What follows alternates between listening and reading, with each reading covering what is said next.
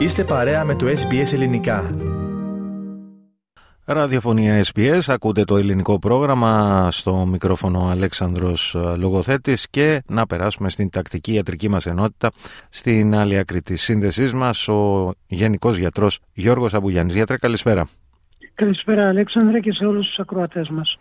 Λοιπόν, σήμερα είπαμε να μιλήσουμε για το νερό και πιο συγκεκριμένα γιατί η πόση νερού είναι σπουδαία για τον οργανισμό μας. Να πούμε πρώτα απ' όλα Αλέξανδρε ότι 50 με 80% του σώματός μας αποτελείται από νερό. Το νερό είναι πολύ χρήσιμο στην ε, πέψη των τροφίμων, στην απορρόφηση των τροφίμων, στο να μπορέσει το σώμα μας να κινείται πιο εύκαμπτα και να μην έχει ακαμψία. Βοηθά επίσης στην αποβολή των μη χρήσιμων προϊόντων και επίσης βοηθάει στο να κρατήσει το σώμα την σωστή θερμοκρασία, δηλαδή σαν θερμορυθμιστής. Mm, θερμοστάτης. Θερμοστάτης, ναι, και επίσης το σάλιο είναι πάρα πολύ σπουδαίο ότι μας βοηθάει και στο μάσιμα και στην εκτίμηση της γεύσεως της τροφής και στην κατάποση. Τώρα, πόσο νερό πρέπει να πίνουμε, γιατρέ; Αυτό βέβαια εξαρτάται από το περιβάλλον μας και πόσο υγιείς είμαστε και σε τι ηλικία βρισκόμαστε. Δηλαδή, θα πω βέβαια γενικότητες τώρα, ένας ενήλικος άνδρας χρειάζεται γύρω στα 10 ποτήρια νερό την ημέρα, περίπου 2,6 λίτρα. Μία ενήλικος γυναίκα χρειάζεται 8 ποτήρια την ημέρα, 2,1 λίτρα την ημέρα. Τα παιδιά χρειάζονται γύρω στα 4 με 5 ποτήρια την ημέρα και οι έφηβοι γύρω στα 6 με 8 ποτήρια την ημέρα. Βέβαια, αυτές είναι με γενικότητες.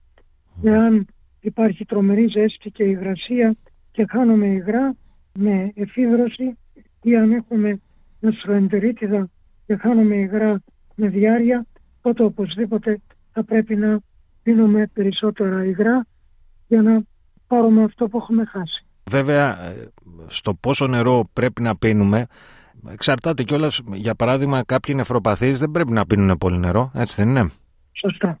Αυτοί που έχουν νεφροπάθεια ή έχουν υπατοπάθεια, δηλαδή αρρώστια στο σηκώτη ή καρδιακή ανεπάρκεια, αυτοί θα πρέπει να πίνουν λιγότερο νερό, διότι στην περίπτωση της νεφροπάθειας και της υπατοπάθειας υπάρχει λιγότερη έτσι, ικανότητα του σώματος να αποβάλει το νερό και στην περίπτωση της καρδιοπάθειας, ε, μάλλον του, της καρδιακής ανεπάρκειας, μαζεύεται το νερό, συσσωρεύεται είτε στους πνεύμονες είτε στην περιφέρεια, δηλαδή στους αστραγάλους και στα κάτω άκρα.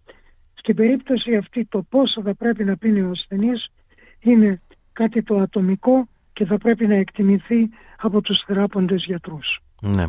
Λοιπόν, να πάμε τώρα στην αφυδάτωση και στα συμπτώματα αυτής.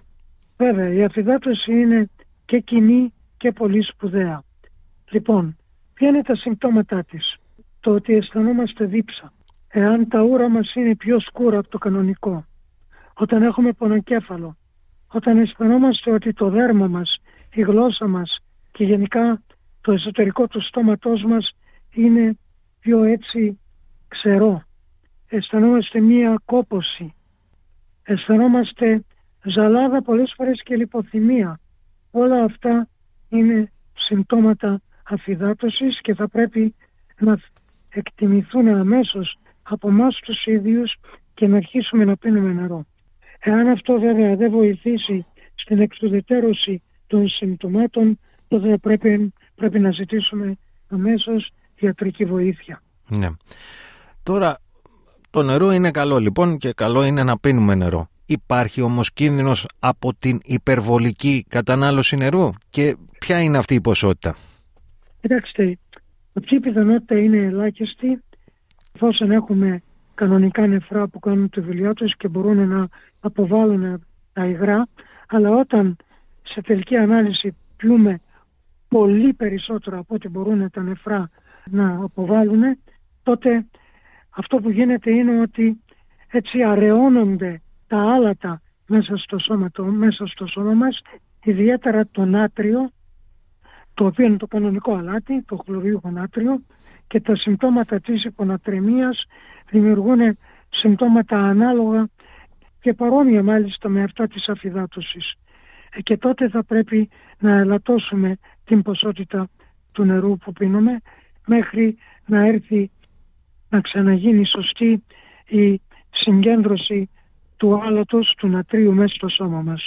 Σε σπάνιες περιπτώσεις μπορεί να υπάρξει η ανάγκη να χορηγηθούν διουρητικά. Μάλιστα. Και με αυτά γιατρέ να σας ευχαριστήσω για μία ακόμα συμβολή σας στο πρόγραμμά μας. Να είστε καλά Αλέξανδρε.